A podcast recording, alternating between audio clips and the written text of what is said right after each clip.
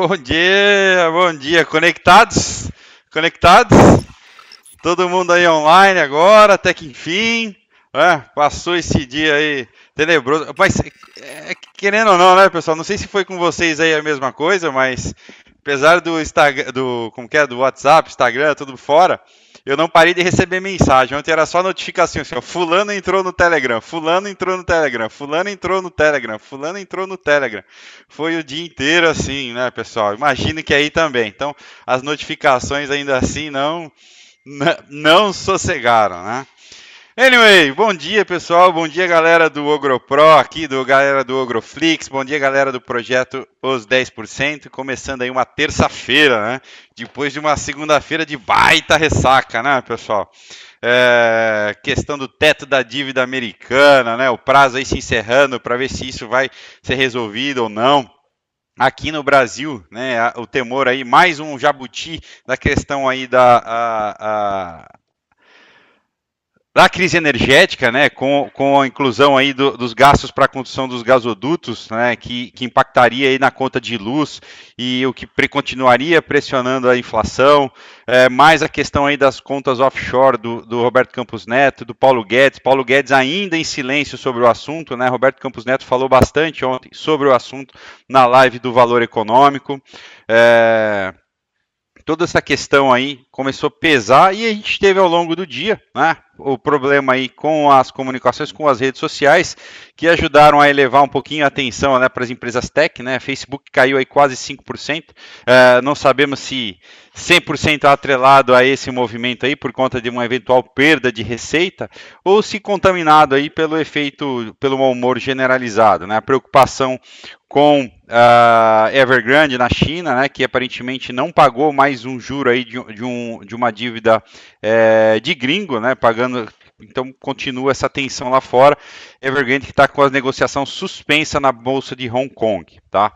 Para pressionar ainda, a gente teve a OPEP decidindo manter aí o ritmo de aumento de quase 400 mil barris por dia só a, daqui para frente, né, recusando aí, ignorando o apelo uh, dos países aí como os Estados Unidos e da Europa por conta da eventual crise energética que está acontecendo com a chegada do inverno.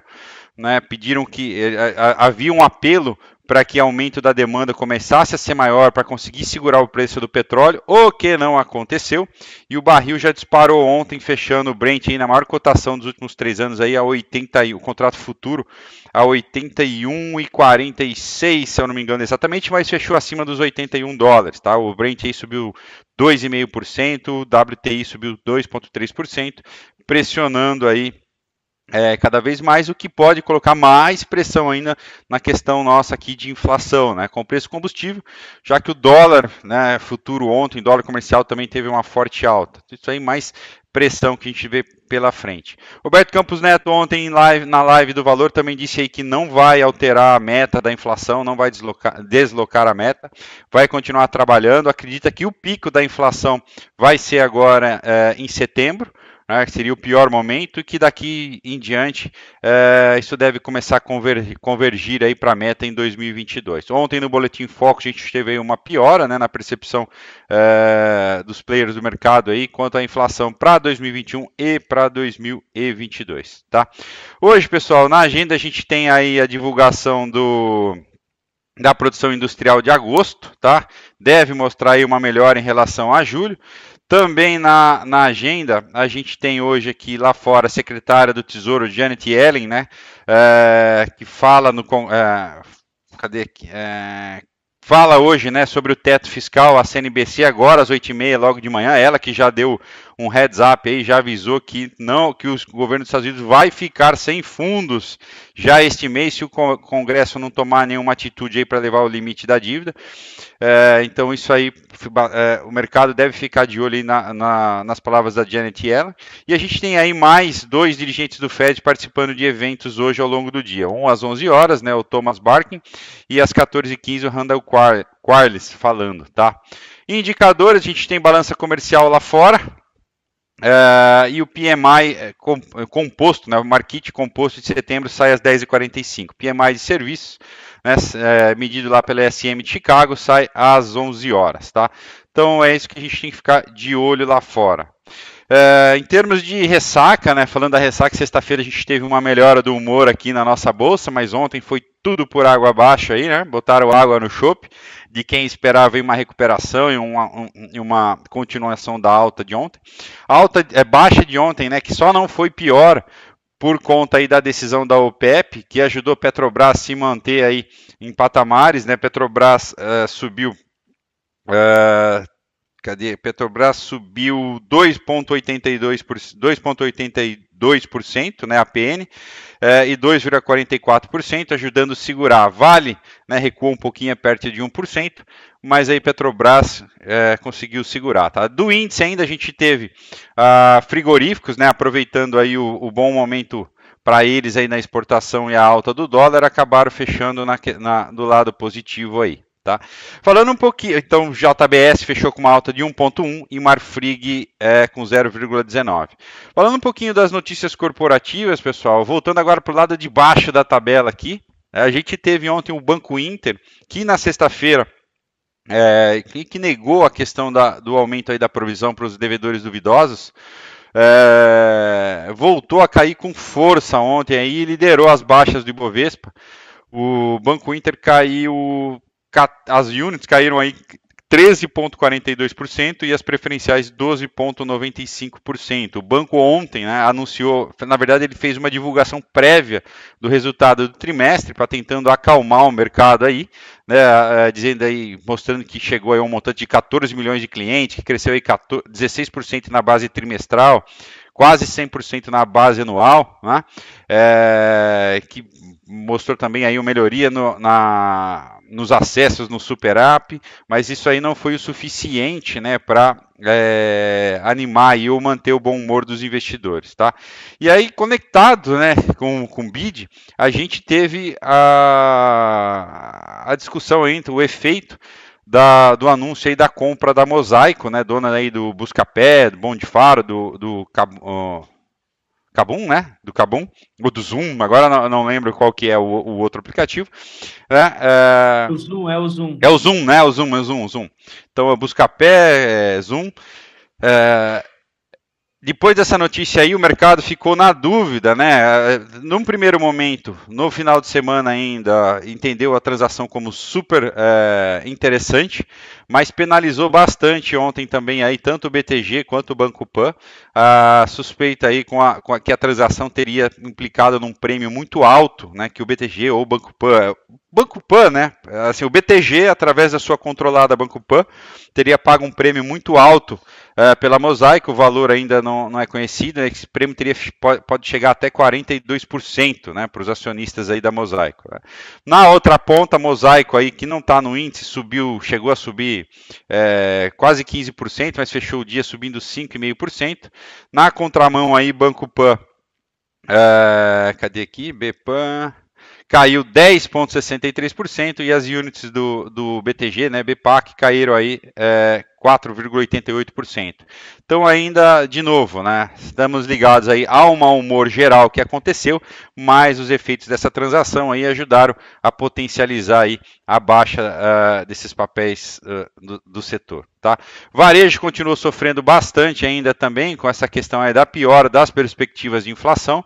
A gente teve aí lojas americanas, a Mer, é, lojas americanas e americanas, Via, Magalu, terminando o dia aí com forte baixa também. Via caiu 7,12%, Magalu segue aí também sofrendo, caiu 5,77%. É, Lame, cadê Lame aqui? É, Lame caiu 8,3% e a Mer3 caiu também 8,3%, as duas caindo a mesma coisa. CVC sofreu também, né, junto com todo o efeito manada, mas também caiu CVC 7%, né, ação que subiu bastante na sexta-feira passada, foi destaque de alta por conta aí da notícia da Merck, né, do, da, do remédio para o tratamento do Covid, a expectativa é de uma reabertura mais rápida dos países, é, ontem devolveu a, a, alta, caiu 7%. É, já assim, no embalo do mau humor, mau humor generalizado e também aí por conta do, do anúncio de um ataque cibernético, de um ataque hacker, né, que teria deixado aí o sistema da companhia fora do ar ao longo do dia, né, junto aí com os com as, os outros aplicativos também aí de comunicação. Tá, pessoal? Então, esses foram os destaques corporativos também. Ontem a gente teve finalmente a, finalização do processo aí, decisão, né? na verdade não foi a finalização, né? foi a concretização é, para os minoritários aí do processo de cisão da XP e do, do Itaú, né, pessoal? Então, ontem, para quem era acionista do Itaú, Uh, apareceu na sua custódia aí XPBR31, né? Marcou aí oficialmente o início das BDRs do XP aqui no, da XP aqui no Brasil, tá? Então os detentores das ações do Itaú amanheceram aí com as ações do Itaú e com XPBR31 na carteira, tá? As ações do YouTube sofreram um ajuste aí às preferenciais de 17,54%, começando a ser negociadas aí ontem. Uh, deixa eu pegar aqui no início do dia. Ah, deixa eu pegar aqui. Abriram ontem, né, depois do ajuste a 24,75. As, as BDRs abriram, se eu não me engano, a 221. Vamos ver se eu tenho ela já aqui. Eu já passo para vocês, pessoal. Que no, na soma geral deveria ter mantido uh, o mesmo valor do fechamento para vocês aí, para quem tinha as ações uh, no mesmo valor de sexta-feira. A dúvida maior, pessoal, ficou aí para uh, abertura aqui 218,50, tá? Uh, foi a abertura aí da BDR da, uh, da XP aqui no Brasil. Lembrando, pessoal, que quem tem XPBR 31 e também tem conta lá fora, tá? Em uma corretora americana pode solicitar essa conversão da BDR, fazer essa transferência aí na quantidade que tem, converter em ações diretas da XP lá fora tá? Fica aí essa, essa dica. É, entre em contato com a sua corretora americana né? e para se informar isso aí, para quem quiser transferir essa posição para o mercado americano, é possível fazer isso. É, um pouco de dúvida surgiu para o pessoal das opções ontem, né? Que tinha aí que estavam posicionado, o book de opções sumiu. Né, você não conseguia, na verdade, sumiu, não sumiu o book, sumiu a grade de opções, tá? Mas isso aí foi, era um comunicado que ao longo do dia eu tentei buscar aí junto à corretora, junto à mesa, tá? Foi feito um ajuste. Normalmente é feito um ajuste, né? Olha, saiu, o papel foi ajustado em 17%, o strike também seria, mas nesse caso foi diferente, tá? Como o valor financeiro para o acionista aí, quem tinha posição de YouTube, recebeu o XPBR, a Bovespa para tentar aí preservar o equilíbrio econômico dos detentores dessas as opções, criou aí um ativo objeto YouTube 99, depois criou uma nova grade de opções. Então ontem, né, é, ficou o dia todo aí quem tinha essas posições não conseguiu movimentar, é, quiçá através da mesa, né, tentar falar, falar com a própria mesa operacional, mas em nenhuma plataforma você conseguiria encontrar essas opções, tá? Então hoje a grade de opções deve voltar ao normal aí. Ficar atento à custódia de, de vocês aí para observar se está tudo correto aí ou se tem que fazer algum ajuste, tá, pessoal? É, então, isso aí provavelmente para quem estava especulando com as opções aí na sexta-feira pode ter tomado um susto ontem, mas é, e hoje ainda mais se que precisava estopar alguma posição, né? em momentos como esse, pessoal, você tem que acionar direto a mesa de negociação para poder é, é, resolver o seu problema, tá? É, em termos de agenda, pessoal, então eu passei para vocês, falando um pouquinho dos mercados. Cadê aqui? Dos mercados lá de fora, né? Lembrando que é feriado na China, né? A China só a gente só volta a ter informações do mercado chinês na quinta-feira. Japão aí refletindo o mau humor de ontem, fechou em baixa de 2,19%. Coreia do Sul também aí fechou com 1,89%. Austrália com queda de 0,41%. Nesse momento aí a, a, a Europa opera em alta, tá? DAX 0,34%, que é a Alemanha, Reino Unido 0,34% também e Paris só que cai aí 0,61%. Nos Estados Unidos, os ventos é, sopram um pouquinho positivo, sopram um pouquinho bem humorados hoje, né? Tanto Nasdaq quanto S&P operam em alta aí na casa do 0,3%. É, DXY sobe um pouquinho ante o euro aí, por conta do euro, e é isso aí deve pressionar um pouquinho o real na abertura, tá? Petróleo é, continua em alta, pessoal, tá? Os contratos futuros do Brent aí operam em alta de 1,25%, contrato futuro do Brent negociado aí a 82,3%, tá? E o WTI a 78,5%. O índice do medo aí, o VIX, cai 3%, pessoal. Então vamos aí é, observar. É, eventualmente a gente tem, deve ter um ajuste positivo na abertura, tá? É, mas aí outros indicadores aí podem colocar dar, uma extensão aí à ressaca de ontem aí, tá?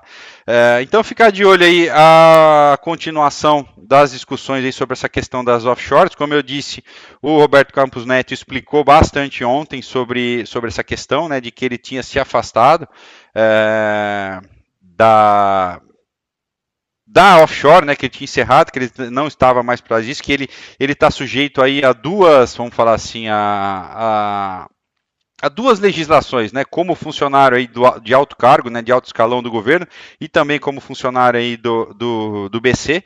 Então ele está sujeito a algumas normas aí e diz ele que, segundo ele, foi muito claro ontem que cumpriu tudo isso aí e que não teria problema nenhum. Já o Paulo Guedes né, se mantém em silêncio. O risco está aí de aparecer alguma movimentação depois que ele assumiu uh, o ministério. Se isso aconteceu aí, pode dar um problema, né, pode colocar uma pressão aí para eventual queda do ministro. Acho difícil que ele tenha cometido alguma, algum deslize desse sentido, mas pode acontecer. Né? É, eventualmente aí o que no, no, no melhor dos casos aí pode acontecer é, ou dele não ter seguido alguma orientação, é levar alguma advertência, né? Olha, você não fez isso até agora, tem que transformar isso aí é, num trust cego, então faça isso, né? Uma advertência ou uma recomendação aí. De qualquer forma, né, o, o Aras abriu uma apuração preliminar sobre essas offshores aí, tá? O procedimento aberto agora, é, na verdade, é uma notícia de fato, né? É um pré-inquérito para questionar esses dois pontos aí, com base nas notícias que saíram, para então aí poder ver se isso vira ou não é, uma investigação sobre essa situação, tá? Mas querendo ou não, é mais um temperinho aí né, na tensão uh, no cenário político, que pode gerar uma, eventualmente, se houve algum problema com o Paulo Guedes, pior dos casos, eventualmente, seria aí ele ter que se desligar, ou, uma pressão muito grande para que ele deixe o cargo, né? ou também, eventualmente, uma crise de confiança aí no Congresso, é, já que pode voltar contra ele esse negócio de pressionar lá, de que vocês têm que rever imposto, de que ninguém faz isso, ou de que fulano não faz isso, e aí o Congresso virar e falar assim, quem é você, né, é, para vir falar alguma coisa para gente. Então, muito cuidado isso aí, isso aí eventualmente ainda né, tem o risco de fazer algum preço. Falando um pouquinho aí também da. Ontem a gente teve o Investor Day do Banco do Brasil, né, o BBD aí. Foi um, um, um evento que aconteceu ontem às nove e meia da manhã. Né?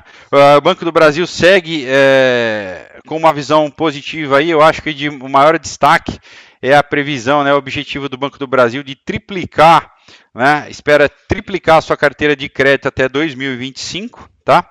É, também aí, segundo o vice-presidente de gestão financeira, né, o, Zé Forne do BB, ele vê uma, uma, ele espera aí com a estabilização dos juros aí, né, depois da elevação da taxa Selic, uma melhora no mix de crédito também, e, e também com isso aí uma expectativa aí no, no de retorno maior aí no varejo, tá? Pra, na margem, principalmente na, na, assim, um retorno maior na margem financeira é, com o cliente aí para 2022, tá? Então a perspectiva positiva para o Banco do Brasil. O banco ratificou aí é, o payout de 40% do lucro para 2022, tá com o guidance mantido aí de aproximadamente 19 bi de, de, de, de lucro para esse ano.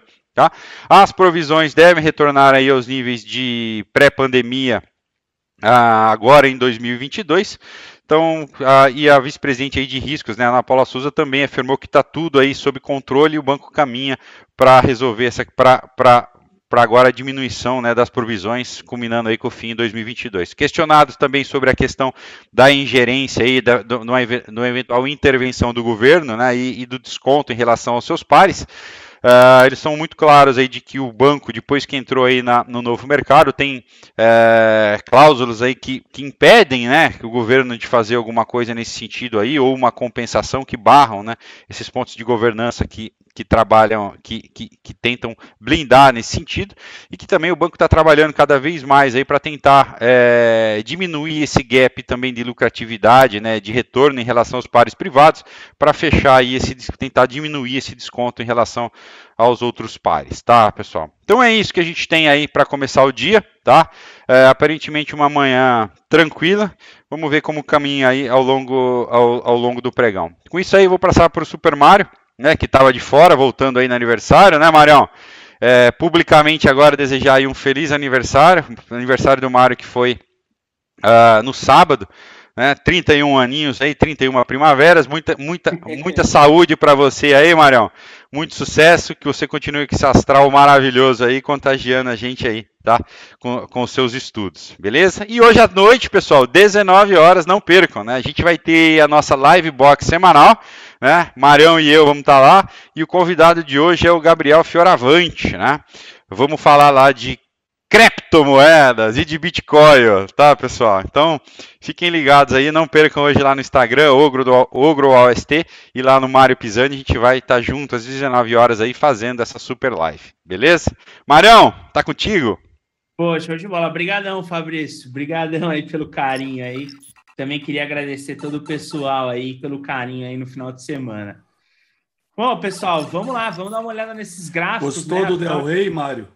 Ah, foi de Del Rey, né? Sextando de Del Rey. Sabadando já... de Del Rey. Eu já combinei com o Caco da gente procurar um Del Rey usado aí para comprar, porque já virou marca registrada do projeto, igual a Brasília Amarela dos Mamonas. E a gente e é isso aí, esse fechou? estacionado na garagem da, do escritório quando o escritório foi inaugurado, cara. Pra é isso aí. passar, já sabe, opa, é aqui que eles ficam. é, e a gente vai deixar ele todo customizado, né? Tem que ser tudo. Claro, tem que ter um painel LCD de 32 polegadas no carona com os gráficos do Profit Chart, é óbvio. Né? Mas ficou show aquela foto. Obrigado, André. Isso, foi, foi. Eu estava saindo do restaurante com o Caco, quando eu vi, eu falei, não, não acredito, tem que tirar foto. Não, foi show, foi show. Bom, pessoal, vamos passar rapidinho aqui por, por alguns gráficos interessantes que a gente tem no mercado. Né? Ontem a gente teve um mercado bem agressivo aí na venda, né? Como vocês puderam assistir aí, pessoal. Foi um quase que um Black Monday, mas o mercado está vivo aí, então vamos passar por eles. Ó, falando do Ibovespa aí, pessoal, se por um acaso no dia de hoje a gente tiver a perda aqui desse suporte, né, isso aqui vai configurar aquele movimento de trick entry, ou seja, eu vou ter uma continuação no movimento de baixa aqui, né? Então eu tenho que tomar bastante cuidado com a movimentação para o dia de hoje. E aí, no caso, ele retornaria para o seu fundo por enquanto, sem viés aqui de é, rompimento da sua média móvel de 20 períodos. A Marfrig foi um trade que a gente fez aí, pessoal, uh, e ele segue assim muito forte, Marfrig, né? A gente viu compra da Marfrig no rompimento, ela segue muito forte e é só ir levando pela média móvel de 9, quem está dentro da Marfrig. Pecar 3, a gente também viu venda da Pecar 3 na semana passada, Ontem, com a aceleração da PCAR 3, ela já vai aproximando perto ali do alvo da região no 22 e 30. April, a gente também fez um trade dentro da April aí, pessoal, comprando April. Ela passou pela cutucada ali da média móvel de 20 períodos e atingiu seus alvos. Então, agora é só eu conduzir ela pela média móvel de 9. A Sula 11 também foi outro papel aí que deu destaque para a gente aí no swing trade. Ela fez aí o rompimento dessa mínima, do rompimento dessa mínima acabou ativando mais um pivô no rompimento e vai chegando perto do alvo. A gente também fez um trade dentro de TOTS na venda. A gente viu a TOTS aqui acionando o padrão de venda. Ela passou pela cutucada da média móvel de 20 e ontem ela atingiu o seu alvo ali de baixa.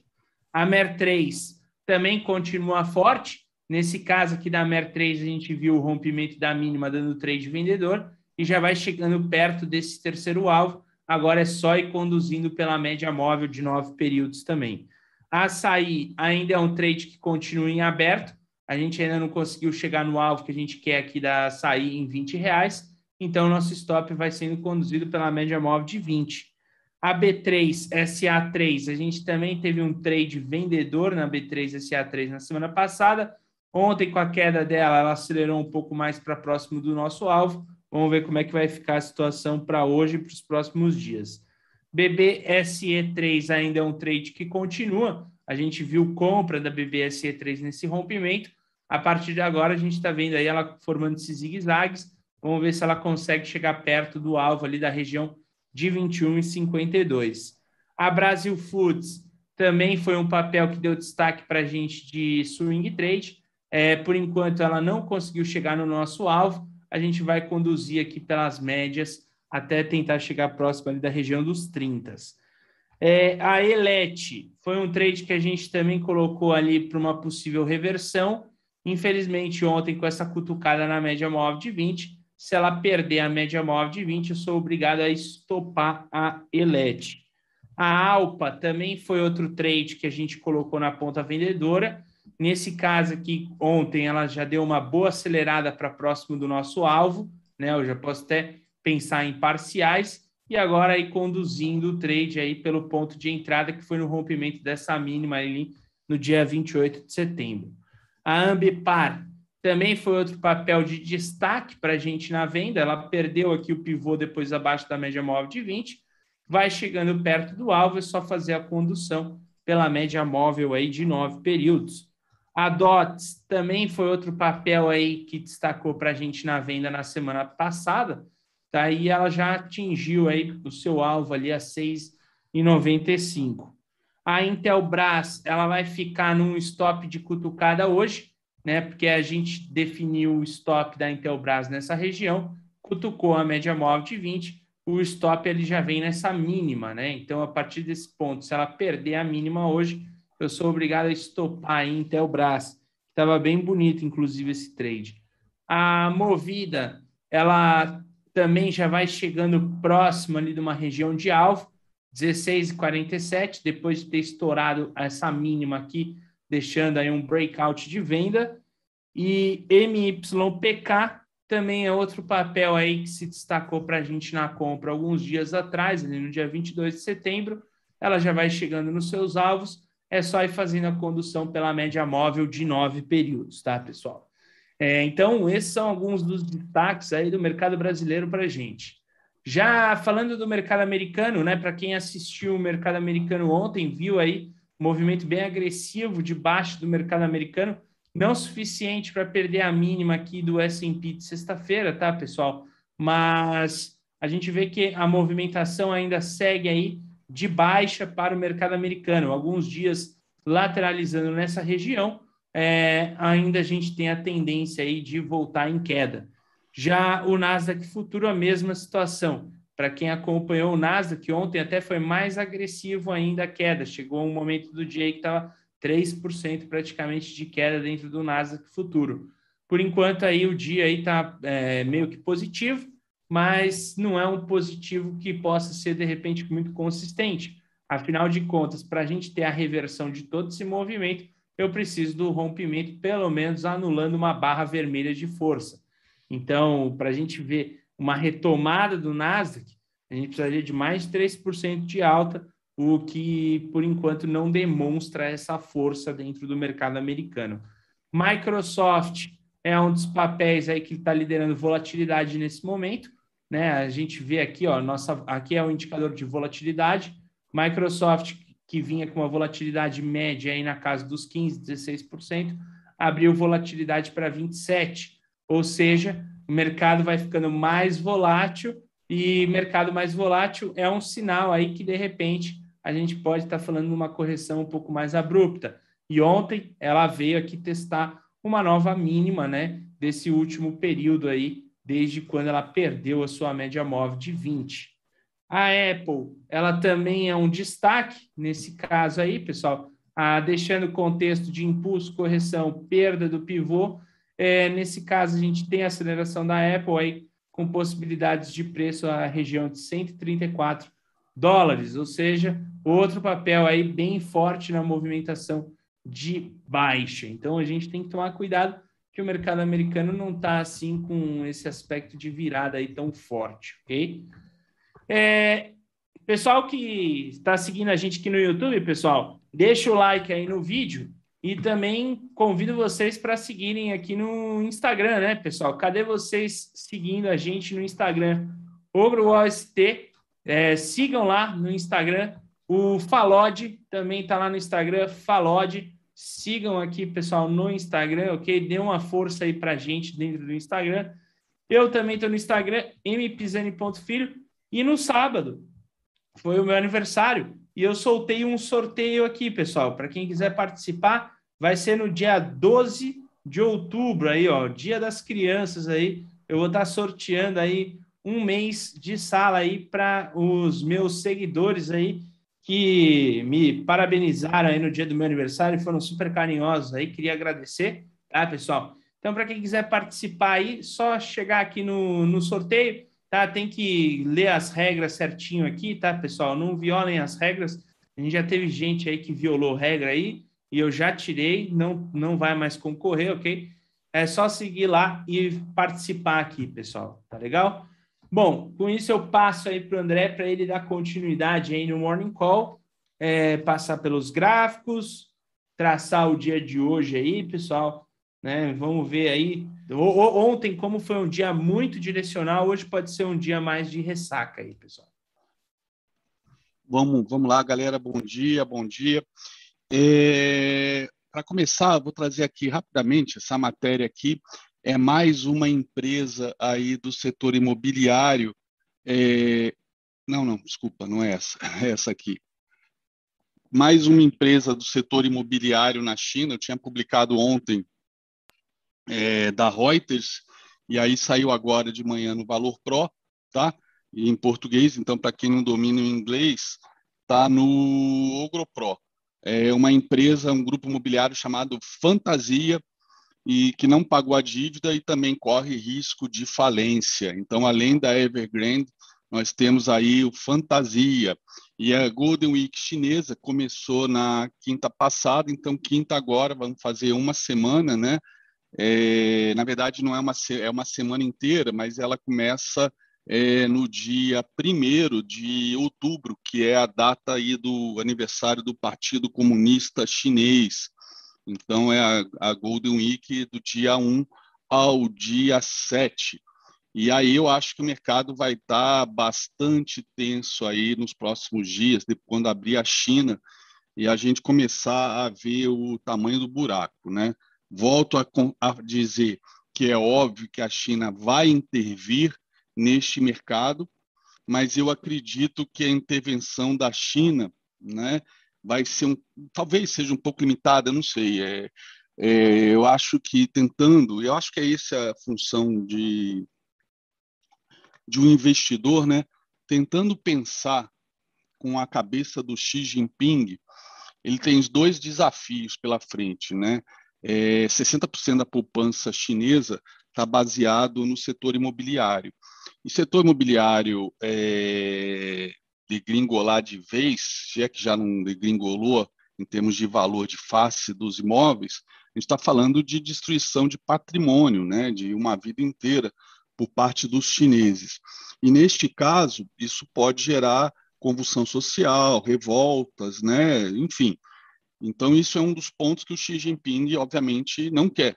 Né? Ele, ele tem mantido aí com a mão firme aí o controle sobre o Partido Comunista Chinês. Ele há cerca de um ano, dois, um ano e meio atrás, ele conseguiu aprovar é, que ele ficaria no, no cargo perpetuamente, né? Não é esse o termo, mas seria como se fosse perpetuamente, como se fosse o novo Mao Tse Tung. E então ele tem controlado a China com mãos de ferro e vide aí Hong Kong, Taiwan, né, ele esticando a corda aí com os Estados Unidos.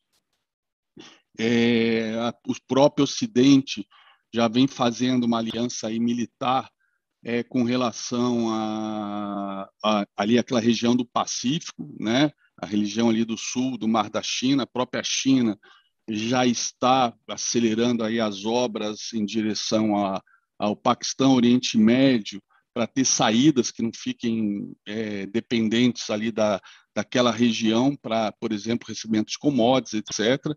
A gente viu a Inglaterra, Inglaterra ou os Estados Unidos, eu estou na dúvida ainda, mas enfim, eu comentei isso semana passada, é, é, entregando submarinos nucleares para a Austrália, o que trouxe aí um nível é, um nível de estresse aí da França, né, da diplomacia francesa com a Inglaterra ou os Estados Unidos, eu não lembro agora ao certo qual foi, acho que provavelmente foi os Estados Unidos, né, submarinos nucleares, apesar da Inglaterra também ter submarinos nucleares, mas eu acho que em termos de de poder, capacidade de produção para vender seria, acho que, Estados Unidos.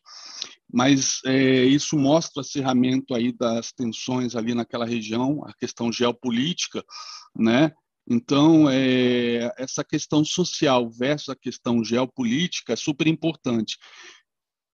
É, como é que ele vai balançar esses dois pratinhos de prioridades, eu não sei mas, por exemplo, o resgate destas empresas né, pode enfraquecer um dos planos é, da China de transformar o yuan numa moeda alternativa ao dólar, que é algo que, na minha concepção, Rússia, China e a própria Arábia Saudita já vêm trabalhando.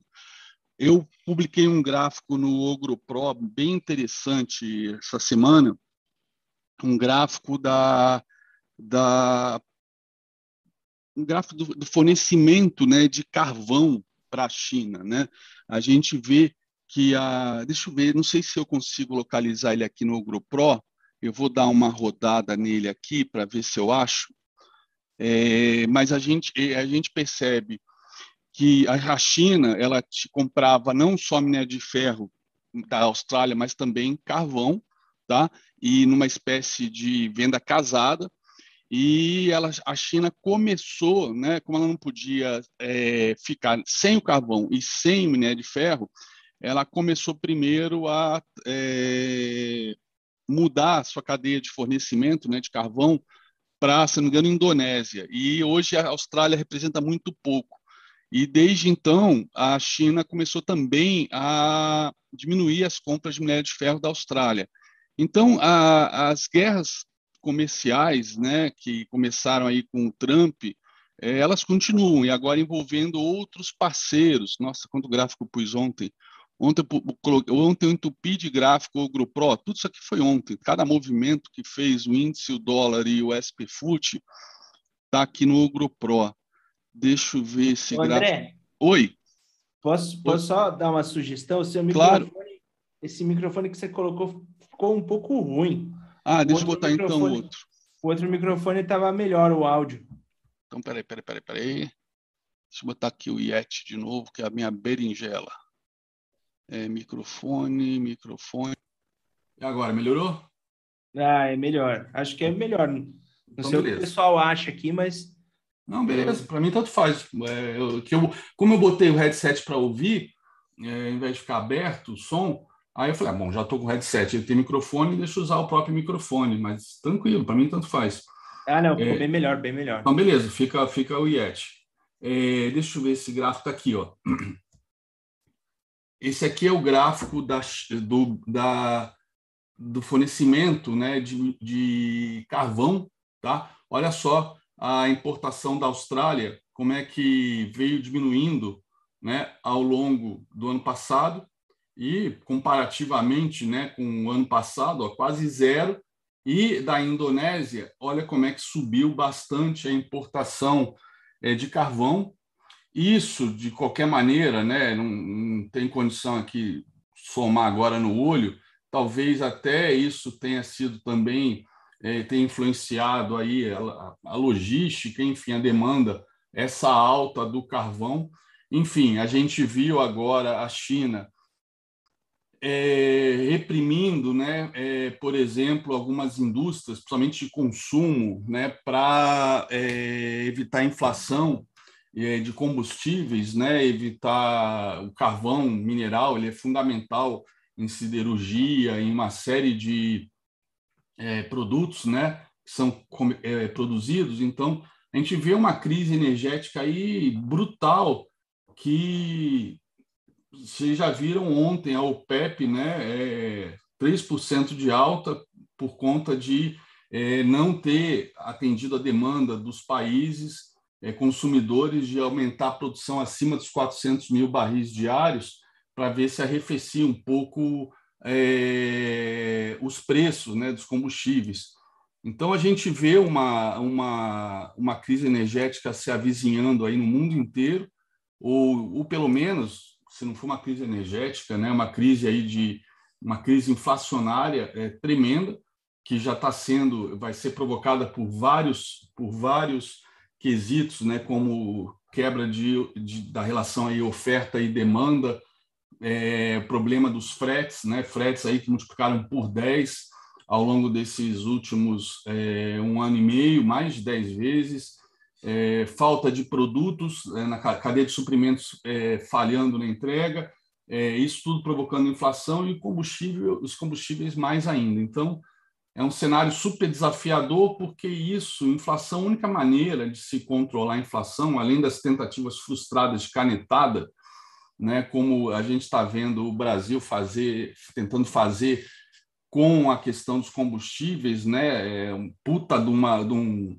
de um golpe populista só para garantir um pouco mais de votos ano que vem, ou seja, estão querendo, o Lira está querendo aprovar é, um ICMS né, é, que seja a média dos últimos dois anos, então que fica e, e a partir de, dessa média desse ICMS que os, os governadores cobrariam em cima do preço, perdão, de dois anos do, do, do, petróleo, né, da gasolina, do diesel, congelaria por um ano, ou seja, coincidindo aí com o período eleitoral e reforma da reforma tributária decente, principalmente de ICMS, que eu sempre venho comentando desde 2019 que seria a reforma mais difícil, seria justamente de ICMS, porque o ICMS varia de estado para estado, então teria alguns estados é, talvez até fossem beneficiados, outros perderiam, mas o Brasil como um todo ganharia pela simplificação e também por terminar, que é uma coisa que os governadores provavelmente não, alguns não gostariam, de terminar e acabar com aquela ferramenta de usar o ICMS como moeda de troca para trazer fábricas para o seu estado. Né? Enfim, é, reforma que é bom não se faz e estamos aí tentando fazer, botar band-aid aí nessa questão aí tributária do ICMS. Mas, enfim, vamos lá. É, SP500 ontem, né, como eu ouvi o Fabrício comentando, não ajudou, tá? não ajudou ontem o nosso Ibovespa, a gente chegou a perder a retração de 61,8, tá? perdemos essa retração, então, de certa maneira, eu já posso projetar esta perna para baixo, tá? Eu já posso projetar essa perna para baixo. Então, está aqui. Esses seriam os alvos da SP500, tá? Talvez hoje, pode até ser que ele continue no movimento de alta hoje, né? Mas, uma vez perdido este fundo, estes são os alvos, ponto. Então, a minha expectativa é que, no mínimo, a gente vá buscar o primeiro alvo, tá? Mas isso falando de alvo de curto prazo, né? Quando a gente olha o movimento completo, né? Por exemplo, só essa grande, esse grande canalzão de alta, esse canalzinho de alta aqui, a gente tem, ó, no segundo alvo é, do SP500 a gente tem a primeira retração ainda e no terceiro alvo a gente tem a é, segunda retração que é de 50 e não estou nem falando de retração que é o esperado em correções primárias, né? mas que, que precisa sempre ter um trigger, né? que normalmente são os cisnes negros aí que o pessoal fala, que são os triggers, é, a gente precisaria ter um trigger. E eu acho que trigger a gente até tem, né? essa questão da China, do Evergrande, combustíveis, inflação, né? o taper em novembro, tá? É, vários é, Fed Boys comentando a urgência de começar esse tapering por conta de, de inflação. Então, aqui seriam os primeiros os alvos, as retrações do movimento é, pós-pandemia até os dias de hoje, tá? Então, é, esses são os alvos deste do movimento como um todo. Lembrando que no Ibov a gente fez algo parecido, né? A gente tinha os alvos do última, da última perna de alta e, de, e depois da perna de alta anterior. Então, é, a mesma coisa a gente faz aqui com o SP500. Então, aqui são as retrações, tá? que quando tem confluência com os alvos de FIBO, elas são extremamente fortes. Então, a gente tem a primeira confluência aqui nessa retração do canalzinho de alta, né? aqui nos 41, 46, seria o segundo alvo de FIBO. Tá? E aí, obviamente, perdendo aqui esse, essa retração, já sugere que vá buscar o fundo, propriamente dito, onde estão esses alvos. Então, aqui são os alvos do SP500, pode ser que sejam até acionados hoje, depois da abertura às 10h30 do mercado, tá? não dá para saber, é, não temos bola de cristal. Aqui o Nasdaq, Nasdaq né, já foi no primeiro alvo, tá? eu trabalhei com este alvo aqui, mas eu posso também trabalhar com este alvo maior, este alvo maior vai dar alvos, esse movimento de alta maior vai dar alvos maiores, tá? Então aqui dá até para trabalhar opa, com os dois, até a gente ver qual dinâmica que está realmente é, tomando conta aí da, do preço, mas a princípio, ó, como a gente não teve nenhum alvo ainda atingido desta perna de alta, mas com a queda de ontem, essa perna de alta já pode ser projetada, a gente continua com, esse, com esses alvos aqui menores, tá? E ontem, então, a gente veio na primeira retração, aquela retração é, é, do último rally de alta que a gente teve, que foi deste ano, depois daquela correção com a alta dos treasuries. Então, a gente veio, no, cravou a mínima ontem na primeira retração e voltou para fechar acima do primeiro alvo. Então, FIBO funcionando redondinho aqui, tá? É, inclusive, isso aqui é, me provocou alguns stops ontem. Ontem, para mim, foi um dia maravilhoso no início e depois foi um dia ruim. E aí eu não tenho vergonha nenhuma de falar, de comentar isso com vocês. É, eu devolvi os gains da manhã tentando acertar fundo do Ibov ontem, até por conta de estar tá vendo a, o retorno aqui do Nasdaq, né? E eu falei, bom, a gente tem chance agora de ter um repique e tinha, eu tinha sinais de fundo ali, só que ele, ele não foi. Ele ia, voltava, ia, voltava, ia botando stop curto. No final, se eu tivesse botado um stop técnico, teria ficado até o final do pregão sem stop e teria que sair, provavelmente até com alguém pequeno, enfim. Mas eu botando stop curto para poder pegar, entrar com a mão mais pesada e tentar pegar uma correção boa aí na volta, acabei devolvendo o, o ganho do dia. Foi uma pena, fiquei bastante puto com isso. É, bom, vamos lá. Então, Nasdaq, é, DXY.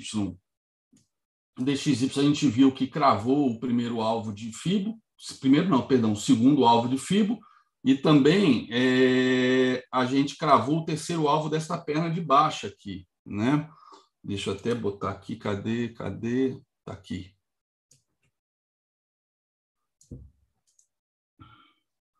Então a gente teve, ó, ele já tinha, ele cravou o terceiro alvo de FIBO, ó, cravou com precisão, né? Depois de ter cravado o segundo aqui. E aí está corrigindo e veio segurar aqui, ó, na cabeça desta perna de alta, que é uma perna que eu vou usar para projetar depois que a gente atingir, se romper aqui esse topo, atingir o terceiro alvo desta perna aqui. Eu talvez até se ele romper este topo, eu já vou migrar direto para esta perna aqui, porque ele já rompeu e está vindo fazer teste exatamente nela, tá? Então, é, isso inclusive leva a uma, um dilema. Alguém está mentindo, DXY subindo e mercado, é, bolsa subindo, é, é igualzinho no Brasil, galera. Lá o dólar sobe quando há demanda por títulos, por títulos do tesouro, tá? E está havendo demanda, tanto é que os yields estão subindo novamente. E por falar em yields, os yields fizeram aquele movimento que a gente esperava, né, que a gente comentou aqui. Assim que eles romperam os 38, ele tinha alvo nos 50 e nos 61, foi lá, depois que rompeu em apenas três dias, né, chegou a fechar acima, no momento que no dia seguinte não confirmou e veio para baixo, eu comentei que ele deveria vir fazer um pullback no de 50 ou talvez no de 38 subir, tá? e acabou fazendo, então, é, no de 50, ou seja, mostrando que está bastante forte os yields. E aí a gente já sabe, se ele volta a romper aqui o 61, o alvo é lá em cima, tá? E a gente vê aí uma corrida aí para os treasuries por conta não só do cenário de risco global, é, por conta da Evergrande, uma série de incertezas, o shutdown é, que ainda não foi definido se os republicanos vão aprovar, vão aumentar o limite de dívida americana até o dia 14. E tem também uma outra questão, é, uma outra questão, além da inflação, o tapering, a questão da China e hum, tinha mais um ponto que agora eu ia comentar, me deu. Ah, lembrei. É, não, não tem nada a ver com isso. É, galera, tem uma matéria muito legal, muito legal que eu li ontem no Valor do Financial Times que, se eu não me engano, deve ter sido traduzido e saído no Valor em papel hoje. Eu li ontem à noite no Valor Pro e eu botei no Ogro Pro. São cinco prints, tá? Mas vale a pena vocês lerem. E lá eles comentam que setembro é, para o padrão lá, vamos chamar de multimercado, né, de fundos de ações nos Estados Unidos, é 60% ações, 40% bônus do Tesouro Americano. E esse modelo é, deu, deu prejuízo agora em setembro. É a primeira vez que ele dá prejuízo esse modelo, porque é um modelo justamente super conservador, tá? Para você mitigar aí os riscos. E a última vez que ele deu prejuízo, se não me engano, o prejuízo foi de 3, alguma coisa. Quer ver? Eu pegando aqui no Valor Pro, eu coloquei isso ontem. Ontem à noite. Cadê? Financial Times, está aqui, ó. É, pá, pá, pá, pá, pá, tá aqui, 3,5%. 3,5% de queda e a última vez que esse modelo né, de alocação deu prejuízo foi justamente em março do ano passado, quando caiu 5%. Março do ano passado foi né, um mês da pandemia, né? inclusive foi, foi aonde a gente teve todo aquele monte de circuit breaker e dia 23 de março fez o fundo do mercado. Enfim, é, ou seja, é uma baita de uma é, divergência ou de uma, é, uma sinalização de que algo não está não está indo bem no mercado financeiro no momento que os yields né, do tesouro estão subindo e as ações também vinham subindo e passaram a cair, ou seja, tá, estamos começando a ver sinais de vazamento de água aí do sistema, tá? Fica esse alerta. Eu ontem eu vi nego comentando, ah, para mim é muito raso esse comentário de que Bov caiu porque porque a SP caiu. Né? O pessoal continua negando, achando que a gente, né, porque já caiu muito, tem que subir, foda-se. Mesmo que SP descaralhe para baixo, a gente tem que subir. Cara, esse tipo de negação, ou até de ignorância sobre como funcionam os mercados, as correlações, ou até a parte histórica, né? Não precisa nem falar de correlação, vamos falar de passado, né? Como é que sempre, como é que os mercados andaram o tempo todo, o mercado americano com o mercado brasileiro, né? Com exceção aí dos primeiros meses de 2008, que a gente realmente teve aquele decoupling, e até a foto lá do Cristo Redentor voando na revista The Economist, porque mas foi um caso atípico, né? Boom das commodities lá a todo vapor, é, 3 graus de investimentos no Brasil, que a gente recebeu simultaneamente, pela primeira vez na história, é, e descoberta do pré-sal. Enquanto os Estados Unidos fez topo em dezembro, a gente foi fazer topo, a gente fez topo, na verdade, em outubro, né? Outubro, dezembro, fez um topo duplo a gente fez topo em 21 de maio. Então, esse período aí foi um período fora do normal, que não a gente está longe de estar tá numa situação equivalente, tá?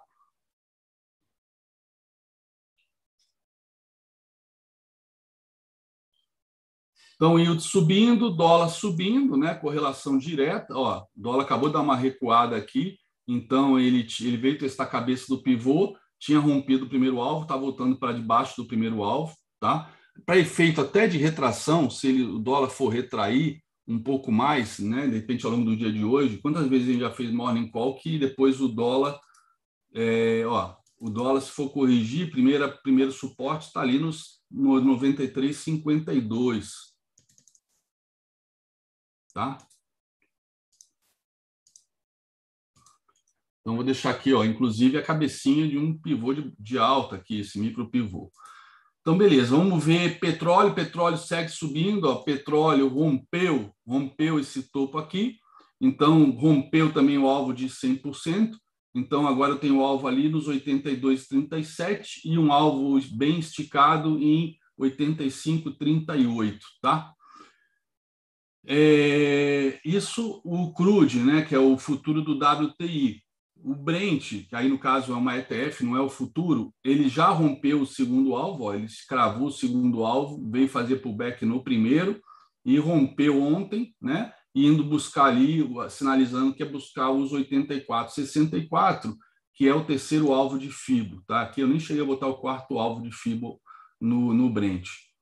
Beleza? Então, esse é petróleo, minério de ferro, né? Estamos ainda trabalhando com minério de ferro em Singapura, sem a China. Então, vocês reparem que enquanto a China não voltar, minério de ferro está tendo bastante volatilidade, mas está sempre fechando no zero a zero, ó, desde que começou o feriado na China. Hoje é terça-feira, então terça, segunda, sexta e quinta, tá? Então, quatro dias, ó, que o minério de ferro futuro em Singapura não sai do lugar. Olha só, inclusive os volumes, né?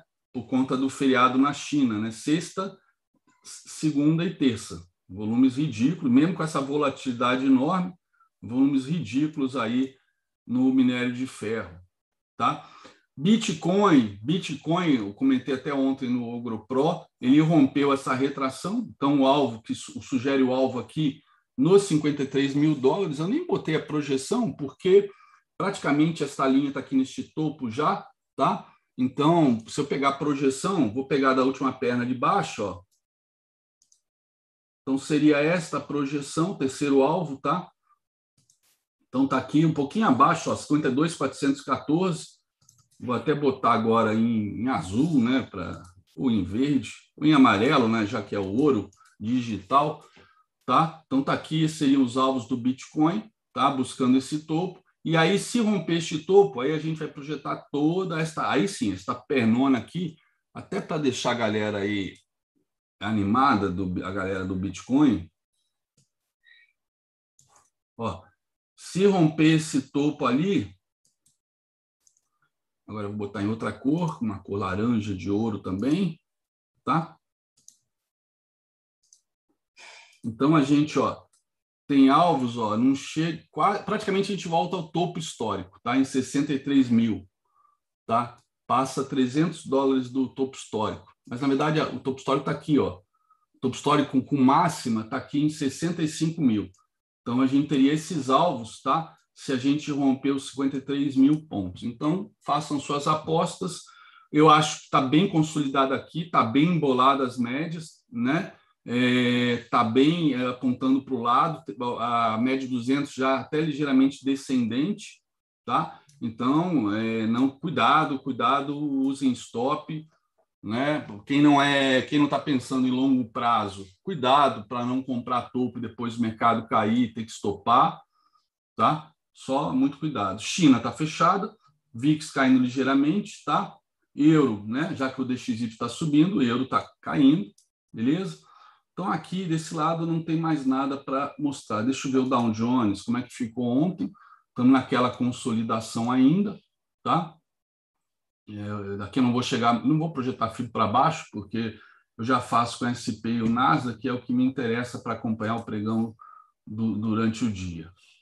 Então, beleza. EWZ, como é que ficou EWZ ontem? 3,11 de queda. Ó. EWZ testou fez mínima ontem de novo no primeiro alvo de FIBO, cravou certinho. Ó.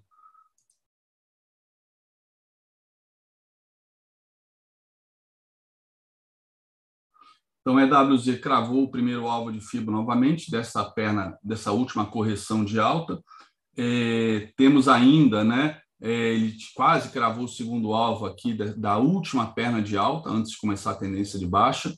É, e mercados emergentes, em mercados emergentes, a gente veio de novo testar fundo aqui. Eu não fiz nenhuma projeção, estou só com as retrações aqui desse último movimento.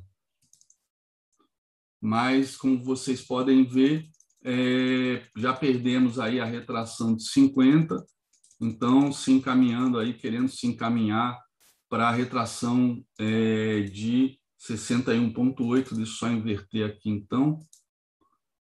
Pronto. Vamos dar uma olhada no Ibov. Ibov. Ibov, como eu falei, os russos não ajudaram ontem, tá? Mas justamente né, um dos motivos que eu tentei fazer compra também no Ibov no, ontem na parte da tarde foi que ele não conseguiu romper este fundo aqui, né? Uma retração de FIBO e o fundo anterior, tá? Ele foi lá cravar certinho o fundo anterior. Eu até comentei com, com o pessoal, com o Nogro Pro, né? Eu, eu para mim, eu prefiro suportes e resistências proporcionados pelo FIBO, muito mais que LTAs e LTB, vocês sabem disso mas aqui tinha claramente um triângulo tá, que estava sendo perdido ontem, e foi perdido, né? É, o fechamento ele foi perdido, um triângulo simétrico, tá? Então, o que, que a gente pode ter hoje? Um movimento de pullback, tá? Por exemplo, aqui até os 111.800, aqui os 38% desta perna de alta, tá? Ele veio até os 61.8, quer ver? Ele, ele fez, vamos lá, ele fez esse movimento aqui, opa, ele fez esse movimento aqui, ele fez esse movimento aqui de baixo, eita, não era ali, cadê a flecha? Tá aqui. Ele fez esse movimento aqui de baixo, que levou 26 dias, em três dias limpou, e vindo até os 50%, que é excelente, né? E segurou, que era o esperado, porque é normalmente é onde segura para retomar a tendência, e retomou a tendência, mas a velocidade com que ele foi, né? em três dias, ele limpou metade de 26 dias de queda. E o fato dele ter parado numa retração de 61,8 sugeria que estava montando, né, no dia seguinte, quando subiu, que estava montando um pivô de alta, até porque aqui a gente tinha um puta contexto para isso, né? É a última retração do rally de 93 mil a 131 mil. Então tinha toda a pinta de um movimento para fazer um para fazer uma, um pivô de alta. Só como eu falei, infelizmente, apesar do contexto está lindo para um pivô de alta, a gente tem que combinar com os russos, né? O SP500, né? Que enquanto a gente caiu por quatro meses, o SP500 subia SP500 começou agora a tendência terciária, uma tendência terciária de baixa. E aí arrasta a gente junto, né? Então fizemos halt na média de 20 e voltamos a cair, perdemos esse triângulo e estamos agora aqui é, novamente nesse suporte, tá? Se perder isso aqui, né? Talvez não hoje, porque hoje pelo menos está em alto o SP500, então ele deve vir fazer um pullback. E aí se o SP500 voltar a cair, que é o que eu espero, apesar do que dependendo aí do que os Fed Boys falem, ou talvez aí dependendo do payroll sexta-feira, eles podem conseguir brecha aí para empurrar o tapering para o final do mandato do Powell, que é em fevereiro. Mas é, a gente viu semana passada que o número de pedidos de auxílio-desemprego superou as expectativas, né? ou seja, mais pessoas pedindo auxílio. Então a gente tem esse cenário agora, né? já que estamos em tendência de baixa, esse é o cenário esperado ah, é claro que esse cenário aqui a gente ainda pode, né, dependendo, como falei, do SP500, ainda fazer o pivô de alta. Ainda podemos fazer esse pivô de alta, mas agora ficou mais feio e o SP500 confirmou os pivôs de baixa, SP500 e Nasdaq. Então, eu não acredito que a gente vai fazer pivô de alta mais. Tá? Infelizmente, eu não acredito nisso. Mas não importa que eu acredito, importa que o mercado faça. Tá? É, esse é o IBOV. E o dólar aqui, né? O dólar aqui, ele foi, né? Ele foi é, no primeiro alvo desta perna de baixa e ainda acabou rompendo, né? É, violando e indo testar esse topo, que é, era também um alvo de fibra, tá? E veio que faz, não é bem um pullback aqui, não, não reconheço nenhum topo importante aqui, explícito para isso aqui ser chamado de pullback, mas ontem é, ele engolfou esse candle aí, ó, estamos tendência de alta primária, média de 200 inclinada para cima, tendência secundária, média de 50 empurrada, é, empinada para cima, e tendência terciária de alta, média de 20 empinada para cima, tá? Então, os alvos no dólar, né? O segundo alvo no dólar coincide com aquele alvo que eu falei de retração, que era os 5,50, tá? E aí, rompendo os 5,50, a gente passa a ter alvo aqui no 5,60 e depois 5,67, tá? Então vamos ver os futuros.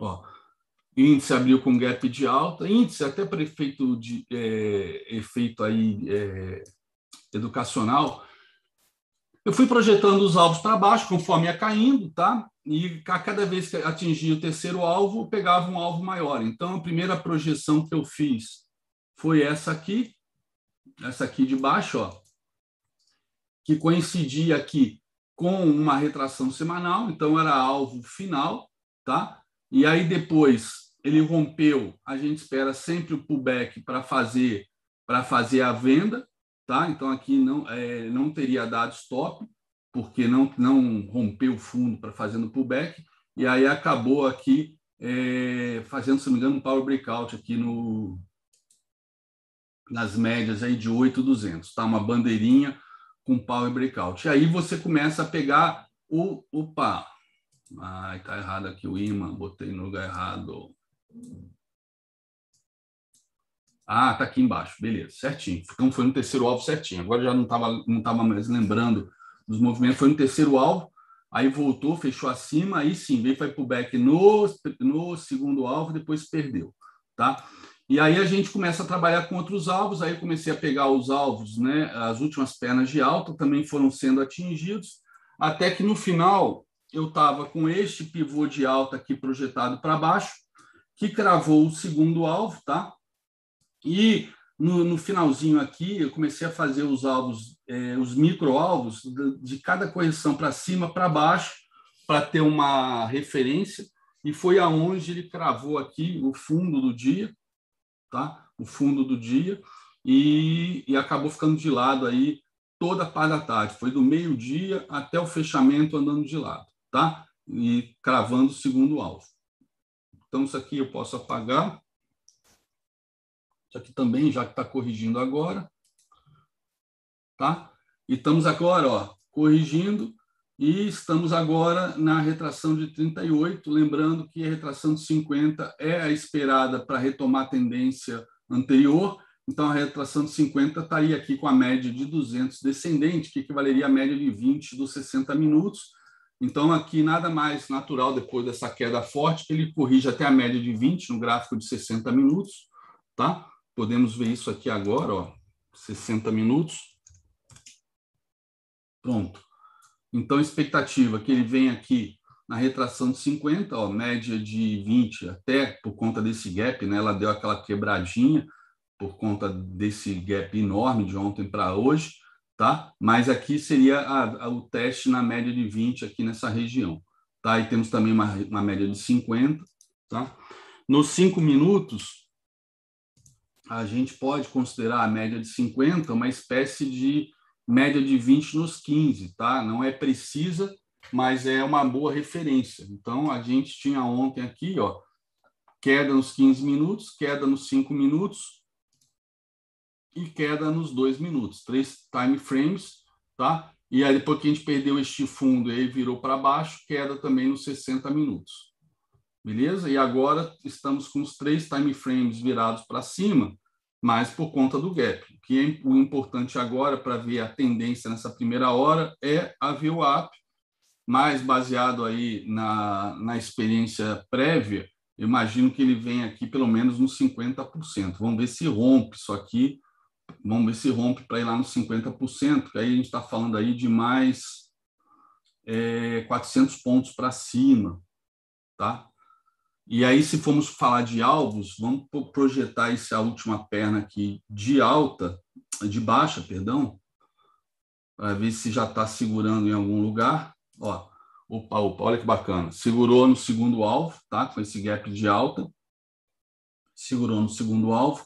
E aí a gente tem agora é, o terceiro alvo aqui em cima, tá? Ali no 50% também. Então aqui, ó, essa aqui é uma região de resistência quádrupla então, isso também tem uma, uma, uma, capacidade de atração forte, tá? Então, é a média de 200, retração de 50 de toda a última perna de queda, e é, o terceiro alvo, e a retração é, de 50 de semanal também, galera. Semanal, ó. lembrando, ó, ó, o semanal aqui, ó, semanal, tá? Beleza? Então tá aí, ó, tá rompendo para ir lá rompendo essa hora. Rompendo essas máximas, para quem usa FIBO e não quer botar stop lá na mínima, é aquela história, tem que aceitar ser violinado e de repente pagar pedágio e entrar de novo para botar um stop muito alto e pagar para ver, até porque o risco retorno não compensa. Então, quem comprou esse rompimento dessas máximas, dessas sombras, é stop no candle 3, tá? Ou então, o ideal seria manter o stop no candle 2, né? Esperar esse candle fechar. Se ele fechar corrigindo um pouco, voltando a subir, tipo deixando um gift, bota seu stop na mínima do gift. Se ele continuar subindo, bota stop na mínima do 3 quando fechar esse candle. Ainda faltam 3 minutos e 15. Eu sei que isso é angustiante, mas é a maneira de proteger. Ó. Tá indo. Ó, beleza. Nessa velocidade, se voltar, porque deu merda. Já bota stop no candle 3, o rompimento dessas máximas, né? Ele rompeu o segundo alvo da projeção e rompeu uma retração, já é suficiente. Lembrando que aqui ele está testando esse fundo aqui, tá? Do pivô de baixa que eu projetei, então pode segurar. É aquela história, vai pagar para ver? Eu não pago, eu entro de novo, mas não pago para ver. Eu estopo, né? Uma, é, porque eu considero isso aqui ó, um suporte. Se ele for lá me violinar e vou romper de novo, eu entro outra vez, mas eu não, eu não vou começar meu dia tomando stop lá no Candle 2. Tá? Dolinha, Mesma coisa, eu fui botando alvo atrás de alvo, tá? Até que no final eu estava trabalhando com este alvo aqui, ó. Ele foi é, até o terceiro alvo aqui, rompeu, tá? Então isso aqui eu também não preciso mais. É, e aí eu passei a trabalhar, isso era o alvo dessa perna de baixo. Aí eu passei a trabalhar com esta, esta derivona que ele fez, nesta né? pernona de, de baixa aqui, mas que era uma grande deriva, tá? Que rompeu e aí repare, né, ele coincidiu aqui com, a, com retrações é, de gráfico de último, dos últimos movimentos, tá? Aqui, o primeiro alvo era a retração de 61,8, acabou rompendo, e depois o segundo alvo coincidiu com a, retra, a retra, uma retração semanal também, ó. Ah, não, não é retração semanal, não. Eu acabei ajustando. É um topo do semanal que até o Zé estava trabalhando com a gente, comentando que aqui era um ponto que fazia um pivô de alta, super importante. Inclusive, ele talvez até ele estava trabalhando com este fibo aqui, tá? Semana passada, eu também. Só que com esta sombra, eu resolvi aproveitar o pegar o movimento inteiro, mas deixei registrado que o pivô de alta é o rompimento aqui desse ponto, tá? Deixei aqui registrado. Então, mas eu queria trabalhar, eu queria ver a retração, né, uma nova retração daquele movimento, aí, incluindo aquela máxima, tá? Ó, então, ó, ó, olha só, deu stop ali o candle 3. Ó, ele está fazendo pullback aqui, navio ápice, se romper máxima, dá entrada de novo. É aquela história, você entrou aqui, stop baratinho, saiu, entra de novo. Tá? E agora o dólar, vamos lá. É, e aí eu fui trabalhando com esses micros, micro alvos também. Ontem foi no segundo alvo duas vezes, tá? E já voltou, agora posso apagar. E agora eu posso pegar esta retração aqui e pegar o movimento de alta de ontem, já que abriu com gap de baixo.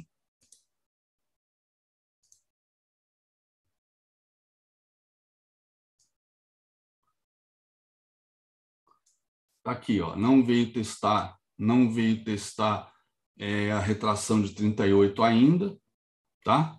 Não veio testar a retração de 38, mas ó, se segurou bravamente aqui no primeiro alvo. Então, sinalizando que está querendo buscar lá é, de novo e buscar, quem sabe, o terceiro alvo aqui em cima, tá?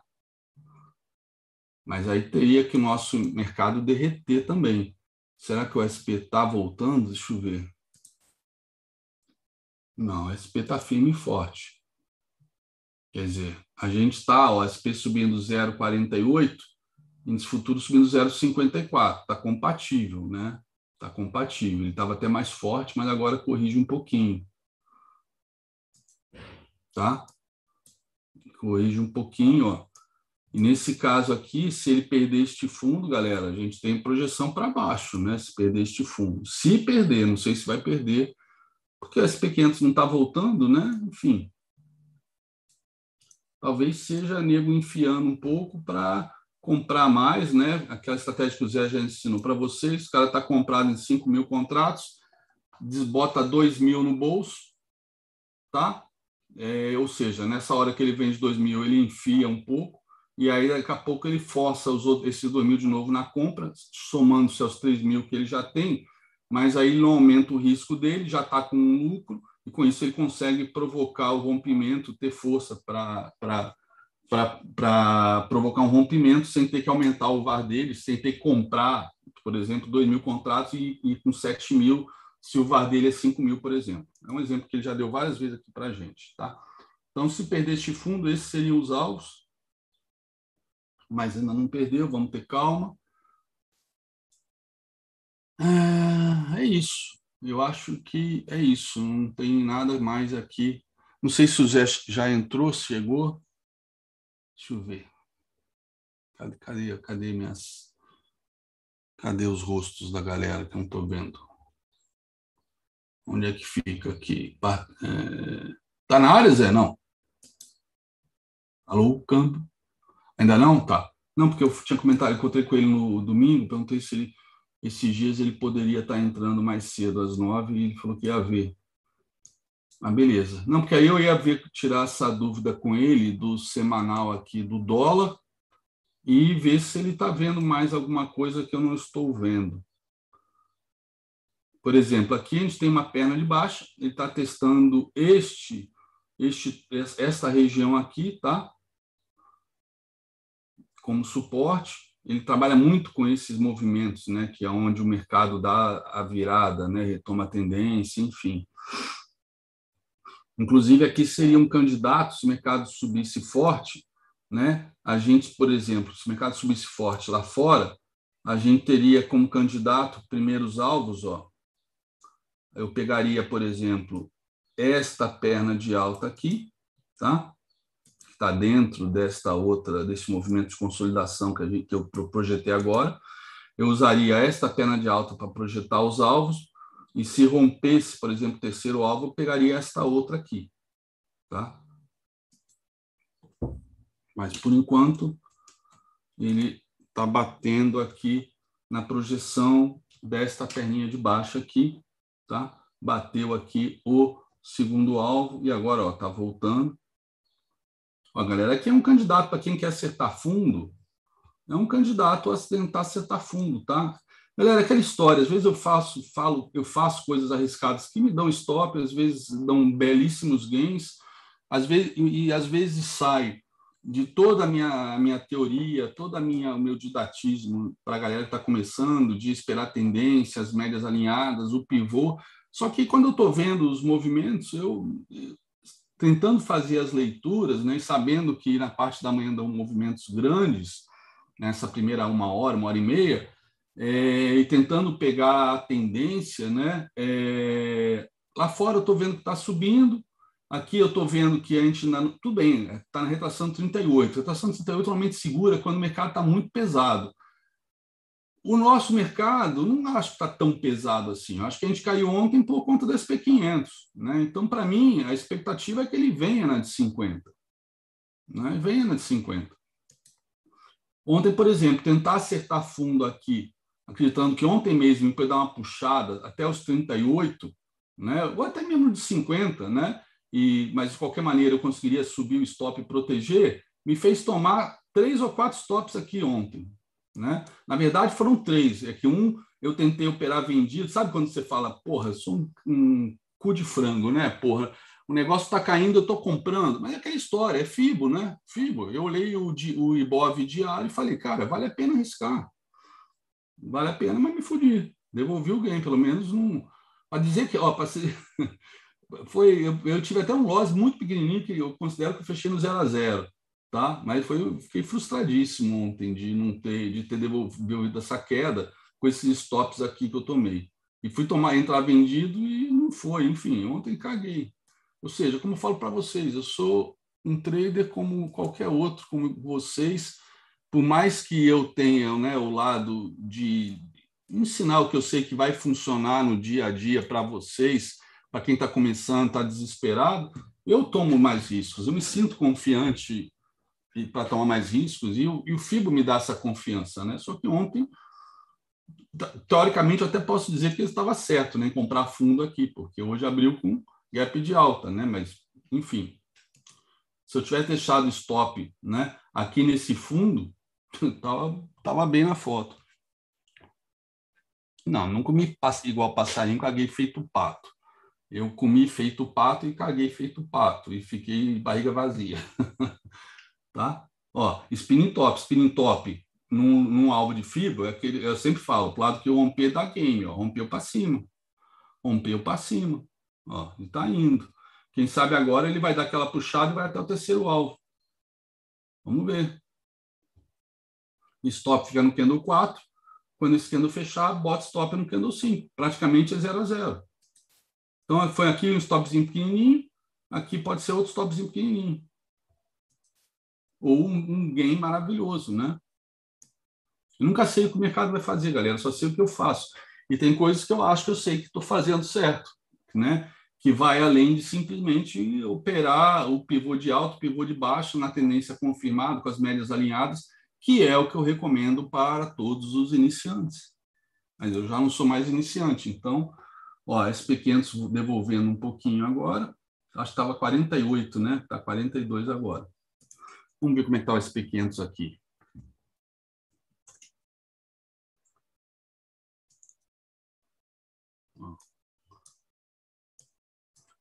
Olha que bacana o SP500 aqui, ó. Projeção desse pivô de baixo foi lá no terceiro alvo de FIBO, onde estava a retração, aquelas retrações verdes que eu mostrei, tá? Aí subiu, ó, veio lá na primeira, na primeira retração e não foi além. Bacana. Mas essa primeira retração coincidia também com a primeira retração do diário, então era conferência dupla e voltou a cair, tá? E aqui agora, ó, pegando até essa projeção aqui desta perna aqui desta bandeira, ó.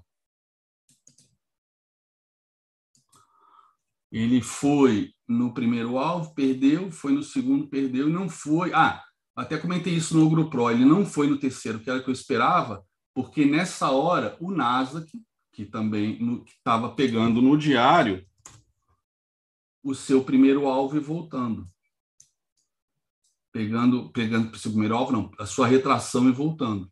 Aí eu falei, como o Nasdaq ele, ele, impacta, ele impacta diretamente o SP500 por conta das FANGs, né? o Nasdaq no diário tem prevalência sobre um gráfico de 60 minutos. Então, ele acabou interrompendo esse movimento aqui do, do, do SP Futuro rumo ao terceiro alvo ontem. Tá? Isso aqui, então, isso aqui vale para intraday e não, não vale para diário. Deixa eu ver lá. Ó, galera, faltam cinco, faltam uns 50 segundos.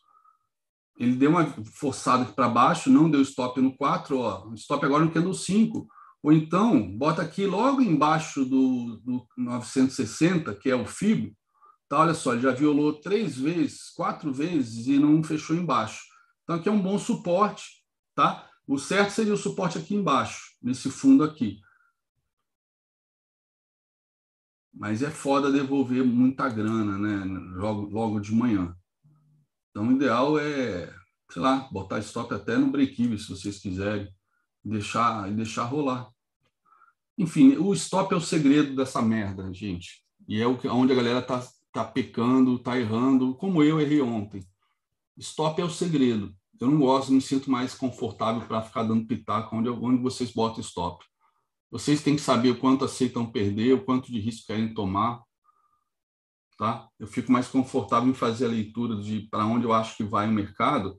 E aí, se eu acho que vai para cima, a gente opera comprados. Quer dizer, se vocês acham que vai para cima, vocês operam comprados. Vai para baixo, opera vendido. O stop fica a revelia de vocês. Ou então, vocês não querem também carregar esse peso, ou não sabem, bota um high low, um stop ETR, diminui a volatilidade stop ETR para 1, né? que ele é igual banda de Bollinger, tem desvio padrão, bota desvio padrão de 1, ou bota 1,61, bota FIBO, sei lá, tá? Então, ó, é, ele foi no segundo alvo. Eu vou apagar isso aqui, porque se por acaso ele romper topo, eu vou pegar outro alvo, tá? que não vai ser. Vou pegar o alvo do intraday, não vou pegar esse alvo que vem lá de baixo.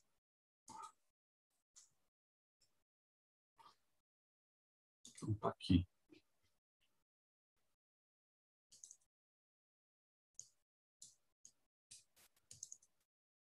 Então tá aqui. E ó, já voltando o índice, se a VSP está voltando. Não, 42. Estava 40, 42 agora. Eu, hein? O mercado está bem brigado, o mercado está tenso. Tem alguma agenda para hoje? Deixa eu ver aqui no Profit. Ferramentas, monitor de mercado. Monitor de mercado não. Ferramentas, é, calendário econômico. Calendário econômico, às 9 horas já saiu, produção industrial no Brasil, né? 9h30 tem exportação e importações nos Estados Unidos, que é uma, uma estrelinha só, e às 9h30 tem balança comercial nos Estados Unidos, tem três estrelas, tá? Então, pode ser que aí a balança comercial traga algum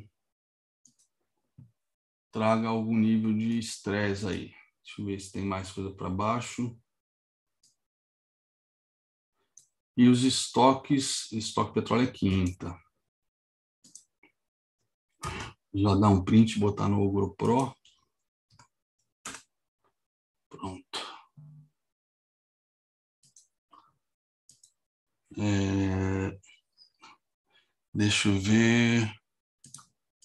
Bom, aqui está o heatmap de ontem, tá? Não, não, isso já é o heatmap de hoje com pré-market, tá? Não é de ontem, não. Isso já é o de hoje com pré-market. Pô, devia manter o de devia manter o de ontem para ver, mas eu tirei um print um print mais cedo. Tá até no Ogro Pro. E temos aqui o heatmap do de ontem aqui do nosso mercado, tá? Então, Petrobras ontem surfando lá aqueles 3% do petróleo. Tá? Vale estava no início do dia, estava é, até subindo no início, se não me engano, e depois é, caiu e derreteu junto com o resto do mercado.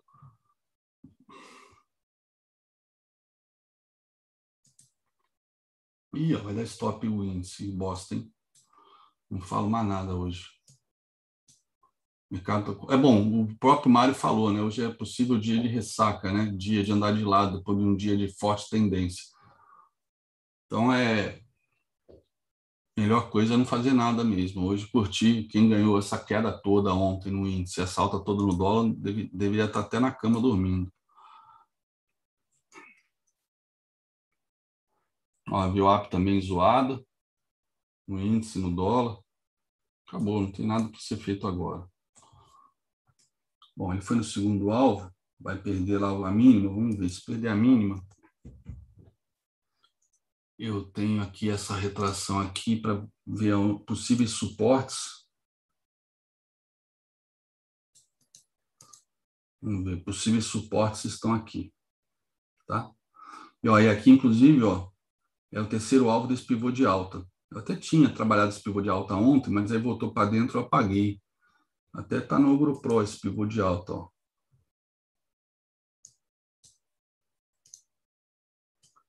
E foi no terceiro alvo hoje.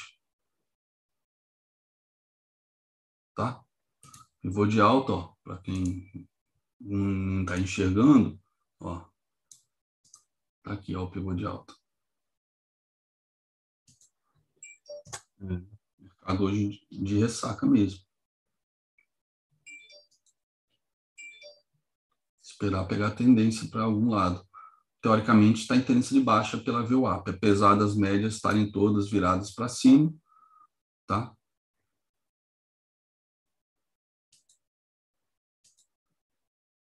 Temos, estamos no sétimo candle do gráfico de dois minutos. Do gráfico de dois minutos, não, desculpa no gráfico de 5 minutos, então a média de 8 ainda está apontando para cima. Ela, no oitavo, depois de 8 candles, ela vai virar para baixo, já que a tendência está de queda. Por isso que eu gosto, a VWAP é interessante nesse horário. É isso. Como é que saiu os números?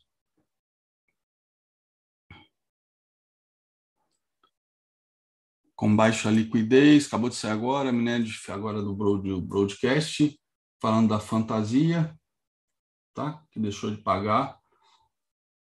Hoje também mais uma segunda empresa é capaz de é, o mercado abrir nervoso quinta-feira na China, hein, galera?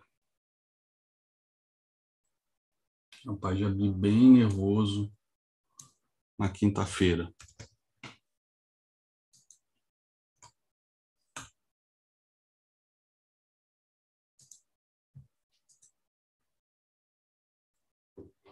É isso. Bom, fico por aqui.